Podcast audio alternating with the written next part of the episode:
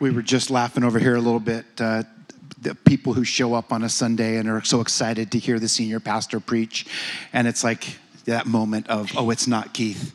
It's not Megan. We're not Keith and Megan. Sorry, we're not Keith and Megan. But I do promise you this morning, we are really dovetailing with them after last week. So we're going to try to just really roll right into this uh, this idea of kind of tag teaming a little bit. So um, I hope you had a wonderful celebration of Independence Day. It is a little funky having the day off in the middle of the week, though, isn't it? Anybody have a weird week? Was your week like you didn't know what day it was? You didn't know where you were? It was kind of kind of fun and funky. We uh, we got a chance to go up and be with Joey and Allison Ruff for uh, our Independence Day celebration. And if you get a chance to talk to them about their new adventure that they're on, wow, it's uh, it's pretty exciting.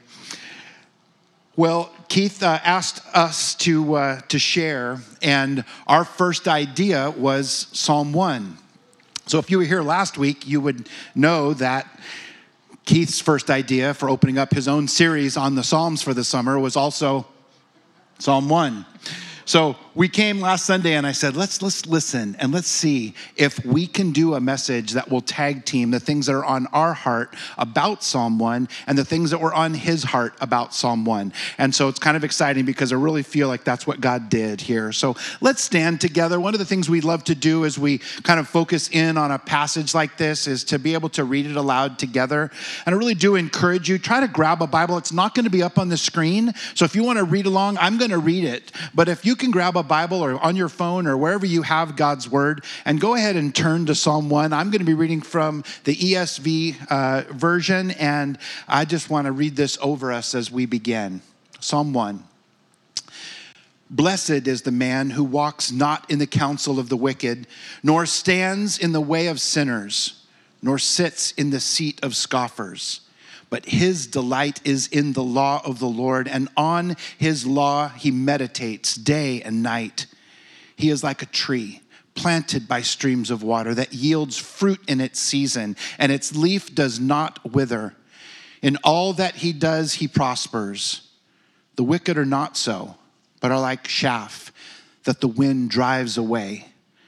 Therefore, the wicked will not stand in the judgment, nor sinners in the congregation of the righteous. For the Lord knows the way of the righteous, but the way of the wicked will perish. Let me just pray again as we dive in here. Father God, we ask this morning that you would sweep us out of the way, and that you would speak through us. In your name, amen. Go ahead and be seated. I think uh, it was exciting last week to hear this phrase from Keith, this, this delight, not duty. And when you're thinking about this idea of delighting in God's law, delighting in God's word, what does that mean? He gave us that invitation to life changing intimacy with God and painted a picture of how we are changed when we delight in his law and delight in his word. And that's really where we want to go. He kind of looked at that delight side of this equation, and we want to piggyback on this and talk about how do we get there? How do we get to this place where God's word becomes a thing of delight to us, becomes a thing that actually becomes this change agent inside of us? How do we get to that place? And that's really what we want to park on this morning. Julie is going to reread verse 2 in the amplified version of the Bible, and I'll talk about that more in just a moment, but she's going to reread it in the amplified version. Yeah, so here it is, verse 2. But his delight and desire are in the law of the Lord, and on his law, the precepts, instructions, the teachings of God, he habitually meditates, ponders, and studies by day and by night. We really want to park on that verse and that amplified version, if you're not familiar with the amplified version of the Bible, what it does is it takes key words and it adds in a bit of an extended, amplified definition. So as you're reading, you get to one of these words like law, and it gives you a little bit more to understand what that might mean, what the other parts of the definition can mean in the Hebrew. When it gets to the word meditate, it expands that definition out just a little bit. And I love that because this word law, I don't know about you, but I grew up in the church. I grew up hearing this verse. I grew up hearing people talk about in his law, he delights. And I would think to myself, I'm sorry, law is not delightful. Law to me was always the obligation part, the, the things I had to do, the Deuteronomy, and it felt heavy. And, and as a kid growing up, I kind of dismissed this verse. I didn't know what to do with it. And I love the fact that when you dig into this word law, what you actually find out is when you delight in his law, you're delighting in all of his instruction, all of his teachings, the whole big package of what God has for us in his word is this word law. And it's not just part of the Bible, it's not just somehow something that we're supposed to do. It's this idea of how God has given us this big instruction of understanding what life in him can be, what he wants to bring to us, the salvation that he brings, the grace, the transformation. All of these things are part of that big instruction. And when we're delighting in His word, when we're delighting in His law, that's the bigger meaning of what that, what that actually means. That word meditates there in that version of, of uh, verse 2 in the Amplified Version. I love that it brings out the word habitual when you meditate, when you make this something that is habitual, what does it mean to meditate on God's word? And this is really a core to where we want to go today. How do we get to this place where we learn how to meditate on God's word? How do we make this habitual. Had a conversation with a good friend of mine this week, and he asked me what I was going to be speaking on. And he was just real honest with me and just said, That's not me. I am not someone who is habitually meditating on God's word. That's really hard for me. That's really hard for all of us. To make this a habit is a choice. It's something that we, we make happen, we choose to do it. And so, this idea of meditating, making this habitual, it means to muse, to ponder, to retain. I like this next one to detain, to imagine, and to pay attention to. And you dig into this word meditate, you begin to realize there's a lot here to understanding what it means. If we're going to meditate on God's word, some of us are going to do it in really different ways from each other if we're going to park in God's word and meditate on it in such a way that we begin to absorb it into our soul, these definitions give us some hope here. There's room for us, there's room for different approaches to muse, to ponder, to retain, to detain, to imagine, or to pay attention to. I love that when Julie and I were talking about this, that immediately we came up with very different kind of key thoughts. So I'm going to let her share her key thought, and then I'll share my key thought. Yeah, one of the um, the meanings of meditate is the idea of this dainty morsel that you take in and you kind of savor and you kind of take your time. And that this made me think of a recent experience we had with our son. We got to take him to a dinner, and he said, arguably, it was the best steak he'd ever had. It had a little foie gras on top, and he just absolutely loved it. But I can see his face in my mind right now as he was eating that steak so slowly and like his eyes were closed, and he was just enjoying it so much. And that's part of this picture is, you know, you could probably imagine in your own mind a really good meal you've had or something you just absolutely savor. That's what this is, is that we're not running through it. We're slowing down and taking in something special and, and taking time to just kind of enjoy it and savor it and ingest it slowly is what the concept is.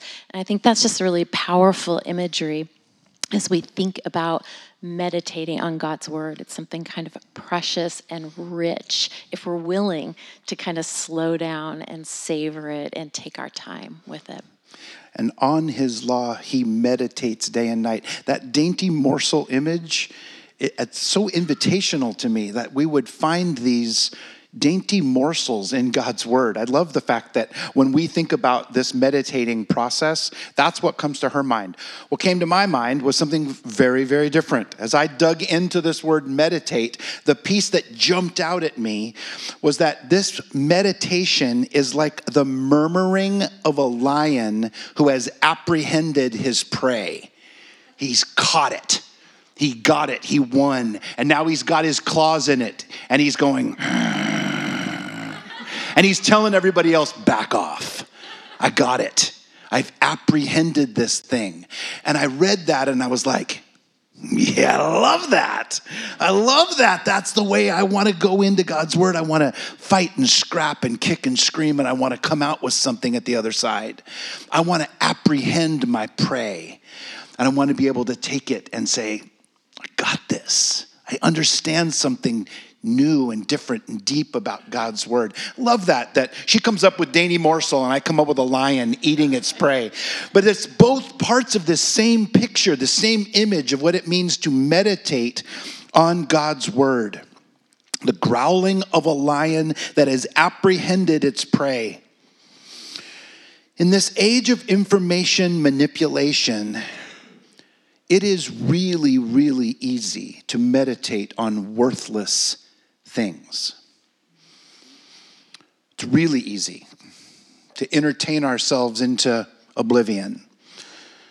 It's easy to meditate on worthless things. Here's the thing this brain we have is made to think. It's what it's wired to do. We're wired to ponder, to think deeply. Some of us do it with words and we speak it out loud as we ponder. Some of us are external processors, right? Some of you are internal processors. The things you're thinking about, no one knows about. You're just chewing on them inside your brain. Sometimes they wake you up at night, sometimes they keep you awake at night. But we're meant, our brains are meant to think deeply about something.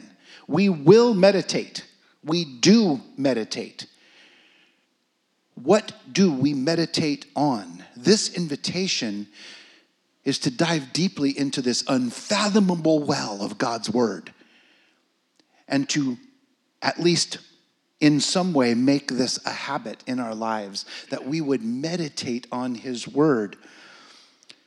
Sometimes I meditate on the past think about a past mistake I've made and it just haunts me. Sometimes I meditate on the future. I spend a lot of time here thinking about what's coming, what's happening in our world. Sometimes what's happening in our world right now just kind of freaks me out. And the more it freaks me out, the more I meditate on it. And the more I meditate on it, the more it freaks me out. Sometimes we meditate on things that are worrisome to us, our children, our marital status or lack thereof, our, our child status or lack thereof, or whatever it is in your life, these are real things. They're not not really heavy, they are. But if they are what we meditate on, we will spiral around them.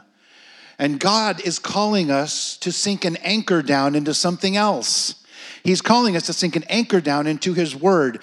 Julie sometimes will say to me, You spend all this time thinking about the future and reading all this dark news, and ah, but you're still like, you're still hopeful.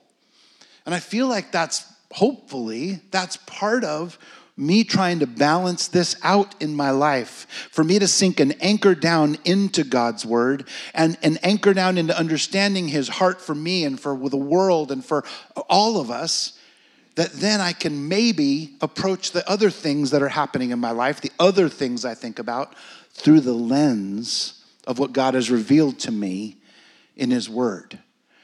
And it radically changes the approach. I'm not in that sense of spiraling down the drain if God has actually spoken to me and anchored me in something bigger and better in who He is and how much He loves us in His great and perfect plan. We will meditate on something.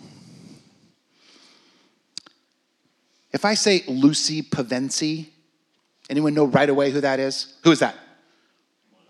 Lion the Witch in the Wardrobe, Lucy, Lucy Pevensie. Lucy, we know Lucy because she is that sweetheart character in that story. She's the first one to find Narnia. She's the one that goes into the, to the wardrobe and discovers this new world. And she comes back to her brothers and sister and she wants them to come. And remember, they're not sure what to do with this, with this thing she's encountered. If you're not familiar with this story, read it. It's fantastic. But she comes back in and tries to get them to come with her. Remember, they're not sure, they don't know what to do. They can't quite get their mind around this experience that she's had, except that her, not her oldest brother, but her next oldest brother follows her. And then he winds up in Narnia. Edmund winds up in Narnia and he's not sure what to do with it. It's overwhelming to him. It's not the same place of joy and, and excitement that it was for Lucy. And he wanders into Narnia and he's just kind of lost and confused. And it's interesting that when he wanders into Narnia, he runs into the White Witch. And the White Witch comes alongside of him and she's very curious about him. She's very curious and she wants to talk to him and she wants to have this conversation with him. So she offers him something. She offers him, do you remember what it is?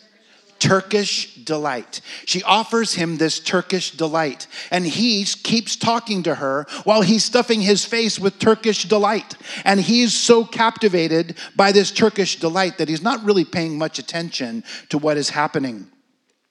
At last, the Turkish delight was all finished. And Edmund was looking very hard at the empty box and wishing she would ask him whether he would like some more. Probably the queen knew quite well what he was thinking, for she knew, though Edmund did not, that this was enchanted Turkish delight, and that anyone who had once tasted it would want more and more of it, and would even, if they were allowed, go on eating it until they killed themselves.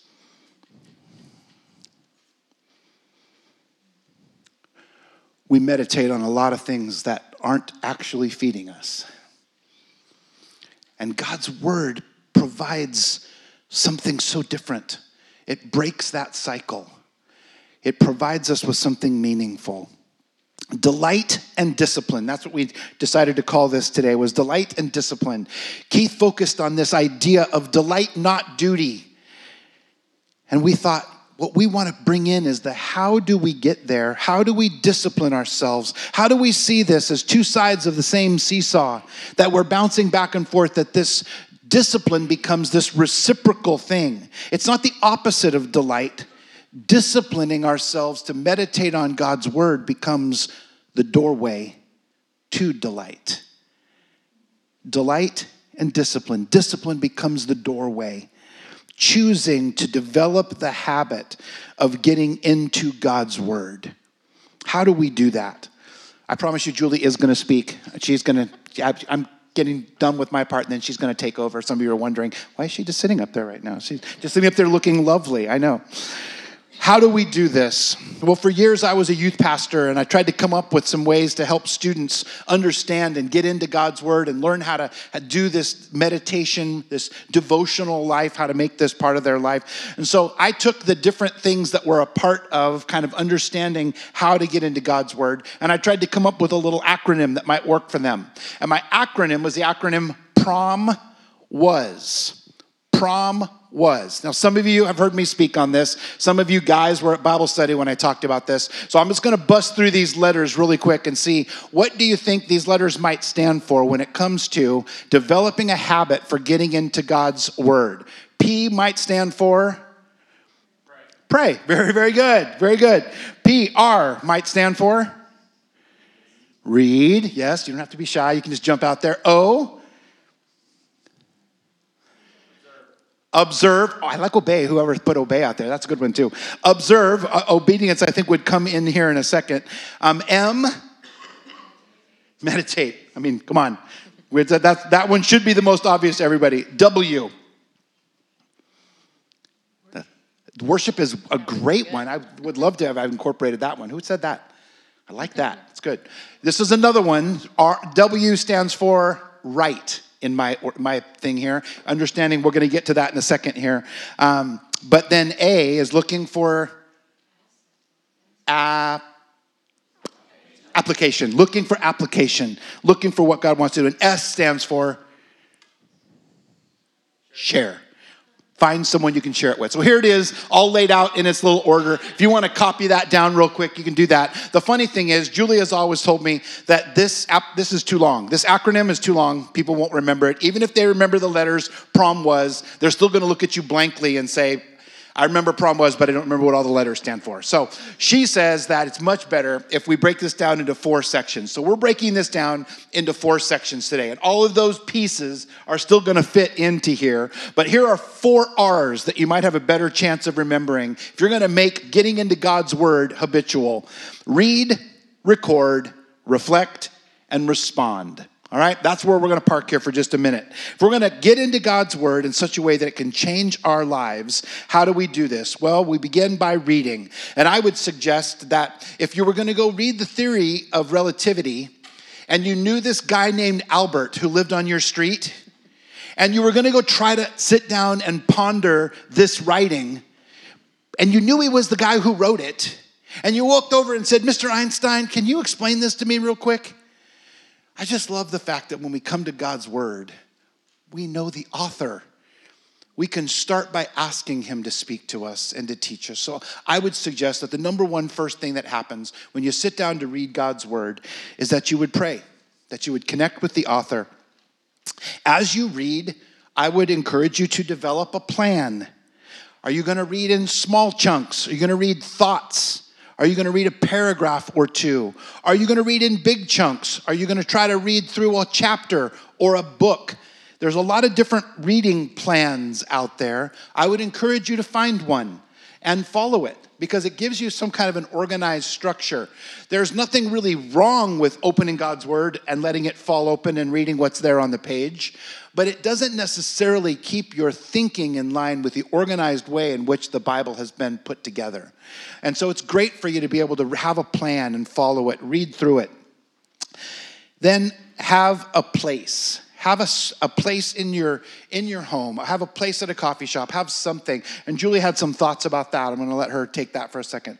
Yeah, I think having a place that you really want to be and you enjoy being that is conducive to this is part of setting up that rhythm, like we talked about habitually putting yourself in front of the Lord.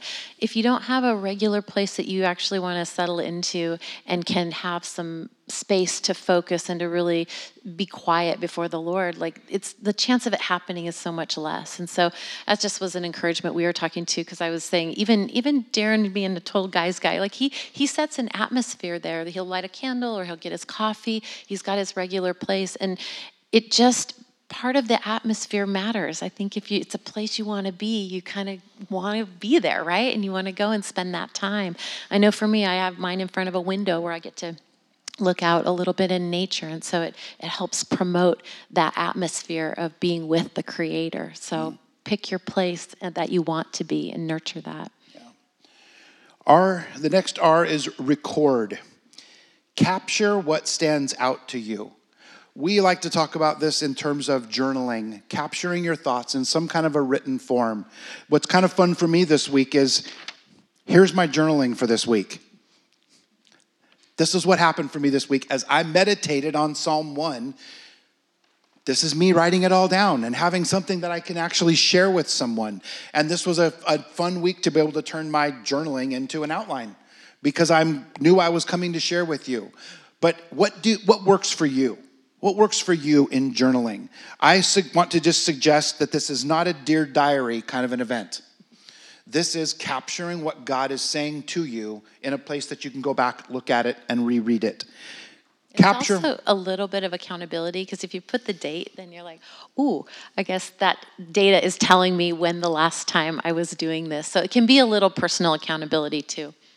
Yeah, and here are some of your digging tools. The questions who, what, why, when, where, and how are really great tools to be able to get into the depth of what's being said. Who was this being said to? Who is saying it? Understanding the context is really important if you're going to understand God's word. When was it being said? Does where matter? Were they on a particular place next to a particular body of water. What was happening? I remember the very first time that I actually stood where I could see the path from Jericho up to Jerusalem. And I remember the guy I'm standing there with, and he's saying, This is probably where Jesus would have been standing when he would have been telling the story of the uh, Good Samaritan. Would have been probably right there on that path. And I just remember going, okay, where matters. Sometimes in scripture, the where matters. So these questions are great to be able to dig in and understand. Use your observational skills to dig into God's word. Next is reflect. This is where meditation comes in. All of those ways we defined it earlier, here are a little bit more, some other ways to kind of think about it. To memorize God's word, to reread it, to maybe reread it in a different version, that amplified version I talked about earlier. Maybe you read it in the version you read most normally, and then when you get done, go read it in a different version. Go look at it again and through different, a different lens. Reread it. Dig in to apprehend deeper truth. Here's an idea that came to me a number of years ago, and I just can't get it out of my mind. It's like taking that dry, crusty sponge that's gotten shoved underneath the bottom of your sink somewhere, and you pull that dry, crusty sponge out, and you drop it in a bowl of water. What does it do? It absorbs that water. It changes the structure. It makes it soft and pliable. And this is what we want to do. We want to be like a dry sponge that drops into God's word and soaks it up into our souls. Julie, you were going to share something on, about from Isaiah. Oh, yeah. I was looking at this verse this week and I thought this was so powerful. Um, Isaiah 5 12 to 13. It says, They never think about the Lord or notice what he's doing. So my people will go into exile because they do not know me. I know that's kind of the negative, but flip that to the positive that if we think about the Lord and if we notice what he's doing, maybe that will help mitigate against the exile of our own souls and what is the desert of our own beings. I just thought that was such a, a powerful invitation to notice and think about the Lord and then be refreshed by Him in that process. I love this from Psalm 119, 11 to 16. I have stored up your word in my heart that I might not sin against you. Isn't that great? That's another way to say meditated. I've stored up your word in my heart that I might not sin against you. Blessed are you, O Lord. Teach me your statutes. With my lips I declare all the rules of your mouth. In the way of your testimonies, I delight as much as in all riches. I will meditate on your precepts and fix my eyes on your ways. I will delight in your statutes. I will not forget your word. How do we do this? How do we dig in and find some of these deeper truths? That, that uh, amplified version, I've mentioned that. This is my one of my most amazing study Bibles. It's called Zodhiates, Z O D H I A T E S, the Zodhiates Study Bible. It's usually what I go to when I really want to dig in and understand what a word means, how a phrase fits together. This is a great little tool. My mom got this for me. It's one of the best things I've ever found. Come up to me afterwards. I'll let you write down all the details about it. It's a great Bible. Here's another thing on your phone look up the Blue Letter Bible, the Blue Letter Bible app. It has a lot of resources. It'll take you a little while to figure out how to use it, but if you do, you're going to be able to dig into God's Word in some really cool ways. Check it out the Blue Letter Bible app. It includes the Strong's Concordance, it includes a lot of other great things in there. How do we dig into God's Word? Read, record, reflect, and respond. Look for application. As you're digging in, ask yourself these questions What is it that God wants me to do? How might He want me to change? What does He want me to be to my spouse, to my kids, in my workplace? Look for application. What is God's Word saying to you? How does He want to transform you as you're in the Word? It, it is what happens as we spend time in God's Word. We are rewired. How does He want to rewire me today as I dig in?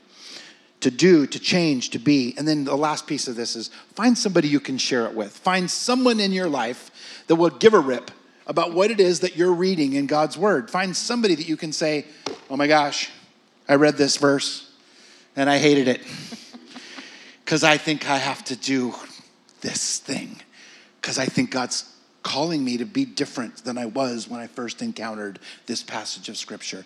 Dive in, dive into God's Word, and then find somebody in your world that would love to be able to celebrate what's going into you and how it's changing you. All right, we're transitioning to from how to what happens. This is the fun part now. We get to talk about what happens when when you do this. Yeah, Darrin um, had just, he knew he was going to be teaching and, and, asked me if maybe I might share a couple things that have happened recently um, as they flow in with this topic. Um, and I first just want to say, being connected to this community here at New River, where it's a place that we're really encouraged to listen to God's voice. We hear it, we, um, when you talk with people, it's something normal that you would hear from God's voice. I just want to say that's really um, increased my ability to hear from God. And then just uh, just a, a, reminder to myself too that the more time I spend with God and being with Him, the more I am able to hear His voice in in every day, in the the big moments and the small moments. But being connected to people and to God really help. Um, open up the portal to hearing his voice so um, had an interesting situation recently. So here's here's just a little story of kind of being intentional, and then maybe something that happened. Um, so from time to time, I'll try to plan a half day alone with the Lord, just time where I can just kind of shut off everything else and and be with God and just see what He's going to do. And honestly, I don't ever really know what He's going to do in those times, but. Um, but this this most recent one, I planned a time, and then I just felt impressed to um, to do a prayer walk. Um, we have our older son and his wife moving here, and I had really been hoping that they might be moving into our neighborhood, and I just thought, you know, this might be a great chance to walk my neighborhood and pray over our neighborhood. So I went out uh, my door and went out to my first street, and I was just kind of walking up and down that street and saw a lady and chatted with her, and we had a great, great conversation. And I just said, "Hey, you know, I'm your neighbor, but anything I can pray for you?" And she said, "Yeah, I've got a son with autism. Would you pray?" And so I prayed with her, and we just, you know, it was a great experience and um, really encouraging and stuff. Then I went over to the next street and I see this guy sitting on his stoop of his, um, you know, front door, smoking and just, you know, sitting, hanging out, whatever. And I thought, well, I'm going to pass by, and if he's still there, I'll just ask him if I can pray for him. And so uh, I did my, my little loop around, and he was still there. And so I just walked up to him and said, Hey, I'm your neighbor and doing a prayer walk. Is there anything I could pray for you? And he said, Yeah, you could pray for my bees. And I was like, well, that's kind of weird. I don't know what to pray for your bees, but I am a beekeeper, so that was super interesting to me uh, that he said that. So to fast forward the story, basically about 45 minutes later, he had downloaded to me all of this information about bees. He gave to me, He invested in me. And I got to the end, I said, I was going to pray for you, but you've just given me so much. And we kind of had a laugh about it. And I thought, oh, isn't that interesting? The first situation, I kind of get a chance to pray with this lady. The second one, this guy totally gives to me. And then the third situation, I was walking this neighborhood that I would really, really hope that um, our kids might find a house. They, they did find a house. It was a really good deal, but it was in a flood zone, and I was wrestling with it. And I just, as I walked up to the house, I heard God just clearly say to me, You don't have to compromise. And it came out of the blue, and I just thought, Okay, I'm free. I don't have to pursue that. I don't have to push that. I'm going to just let that go. And, and it just kind of said to me that as we set intentional time to walk and talk with God, He's going to talk to us. He is going to speak to us. And I, I don't know about you, but I want my ears more and more attuned to hear his voice because my conviction is he is speaking all the time. I'm just not listening all the time. And so I want to move in that space to discipline myself to be with him so that he can speak to me and do whatever he wants. Um, the second illustration or story that um, happened recently is more of an unintentional one. And this is kind of just, I don't know, this, this really changed me. Um, Darrin was on a trip, and uh, I was going to head out to Colombia, and I was kind of rushing around and doing a whole bunch of stuff like I always do. And then I took off uh, down my street, got a few houses up, and realized I didn't have my phone. And I was like, oh, no, shoot. So I turned around, came back, looked up and down my house everywhere could not find my phone. Got a neighbor to look you know I, we tore the place apart couldn't find it. I just finally was like okay here here we are. Um, and i heard two things. I heard god say sit with me on the porch and your phone is going to be delivered to you. And i was like okay i don't even know what this means but whatever i'm going to just go with it right? So I sat down on the porch with the Lord, and you know, at first it was a little awkward, kind of sitting there like, okay, what are we doing here? I can't go anywhere. I can't do anything. I'm completely grounded because I don't have any way to communicate or whatever. So, so I sat there. And what I'll tell you is that God did something I couldn't do on my own. He totally did surgery on my heart he peeled back these scales on my eyes to see something from nearly 15 years ago that I didn't even know was there. Some anger and resentment I had held towards my husband. He showed it to me, and I couldn't have gotten there myself. I mean, clearly, 15 years later, I didn't even know it was a problem. And he pulled that back and he showed it to me. And he wouldn't, I don't think, have done that had I not sat with him on the porch and just listened to what he had for me. After that, I was tired. I was just totally wiped out. So I went, I just took a nap. I laid down. I wake up to my door, knocking, someone knocking at my door. My friend Danielle shows up and she said, Hey, I'm here to help you find your phone. Because her husband was on the trip with my husband and found out that I had no phone. So she and I again, retrace the steps, walk down my long road right to where we turned around. She's on one side, I'm on the other. On the way back, she reaches down. And mind you, this was right before construction happened on our road. If it hadn't happened right at this moment, it never would have happened. But she reached down, finds my phone, and delivers my phone to me. And I'm just like, ah, God, I don't know how you work, but you've got stuff you want to say to us. You've got stuff you want to do in our hearts if we are willing to slow down. Now, my story is not that heroic because I was forced to slow down, but, um, but we have the chance to slow ourselves down and really listen. But I will just say that being with God and being with Him habitually is a doorway to delight. After um, Darrin got back from the trip, I, I sat down with him in the kitchen. I said, I need to confess this. God showed me this, and, and I am so sorry for this. And he said, I've been waiting all these years for you to say that. So God wants to work in our lives if we will give him those opportunities. Sorry, I didn't expect to get that emotional, but I want to just read you this verse in John 10 14, again in the Amplified. It says, My own know me, and they have a deep and personal relationship with me. And that's really what we're, we're going for here is a deep and personal relationship with Christ. I think we're out of time. you, I didn't know you were going to take that little hook there at the end. You caught me too. Mm. What happened to Edmund in that story? The Lion, the Witch, and the Wardrobe. Did he just stay kind of a self centered jerk?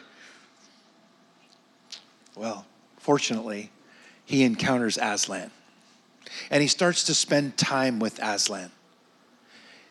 He stopped eating the Turkish delight.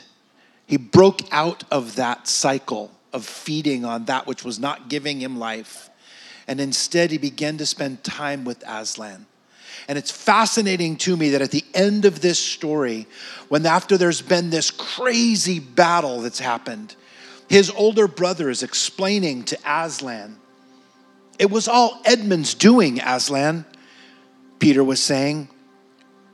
We'd have been beaten if it hadn't been for him. The witch was turning our troops into stone right and left, but nothing would stop him.